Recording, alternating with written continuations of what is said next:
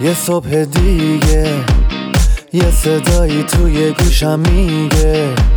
ثانیه های تو داره میره امروز و زندگی کن فردا دیگه دیره. نم نم بارون می‌زنه به کوچه و خیابون. یکی میخنده یکی غمگینه زندگی اینه همه قشنگیش همینه.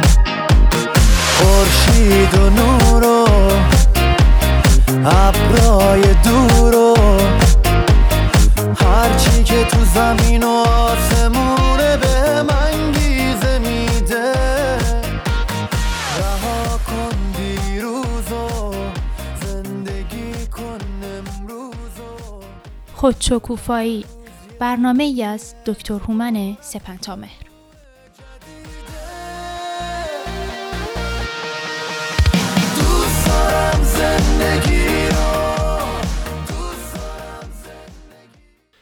درود و احترام به شما شنوندگان خوب برنامه خودشکوفایی. امیدوارم از هر کجای گیتی و در هر زمانی که شنونده این برنامه هستید تندرست و شادکام باشید. هومن سپنتامر هستم روان درمانگر. همراه شما در چند دقیقه پیش رو با آموزه دیگه از آموزه های دانش نوین روانشناسی. دلیل اینکه من واژه نوین و یا جدید رو پیش از واژه روانشناسی به کار می‌برم این هست که در این برنامه تلاش من بر این هست که مطالبی که ارائه میشه تنها بر پایه پژوهش های علمی روز و آگاهی های مستند باشه.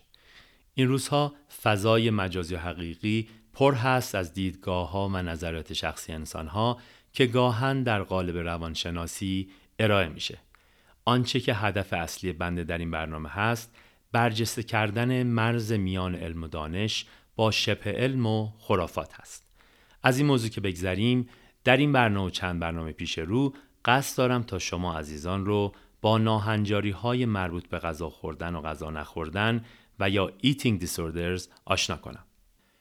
ناهنجاری های خوراکی و یا غذا خوردن به اون دست از ناهنجاری ها گفته میشه که در اون فرد از خودش رفتارهایی ناهنجار به نمایش می‌گذاره که مرتبط با غذا خوردن، غذا نخوردن و یا گوارش و جذب غذا میشه و روی دیگر جنبه های زندگی فرد نیز تاثیر می‌گذاره. نخستین ناهنجاری که امروز می‌خوام در موردش باهاتون صحبت کنم ناهنجاری هست به نام پایکا و یا هرزخاری.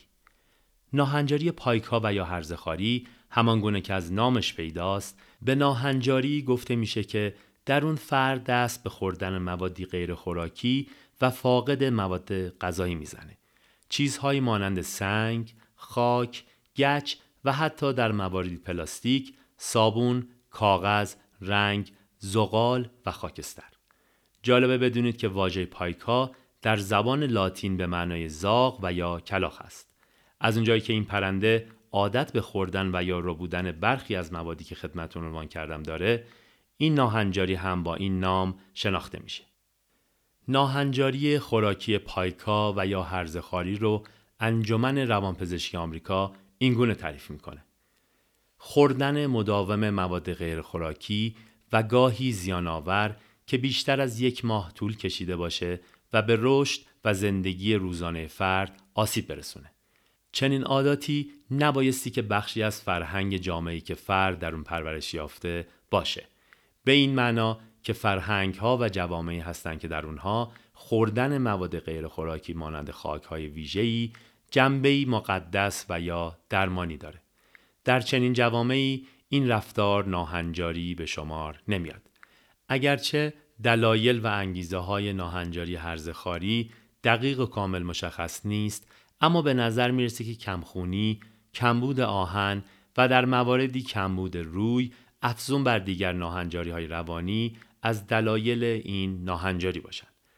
ناهنجاری خوراکی پایکا و یا هرزخاری در میان زنان باردار و در موارد کمتری در میان کودکان زیر 6 سال رایجتر هست. در بسیار از موارد این ناهنجاری همراه با ناهنجاری های روانی دیگه نیز هست. یکی از نکاتی که بایستی به اون توجه کرد این هست که در دهان گذاشتن و جویدن اشیا از سوی کودکان زیر 18 ماه که کاری عادی و طبیعی به شمار میاد نبایستی که با ناهنجاری هرزخاری اشتباه گرفته بشه همانگونه که پیشتر عنوان شد در برخی کشورها مانند اوگاندا نیز خوردن نوعی خاک محلی کاری عادی و پذیرفته به شمار میاد و نبایستی که با ناهنجاری پایکا اشتباه گرفته بشه. به هر روی این ناهنجاری از ناهنجاری های بسیار نادر هست و احتمال پیدا کردن افرادی که به اون مبتلا هستند چندان زیاد نیست. در چند برنامه آینده چند ناهنجاری خوراکی دیگه که رواج و شیوع بیشتری دارن رو برای شما عزیزان توضیح خواهم داد.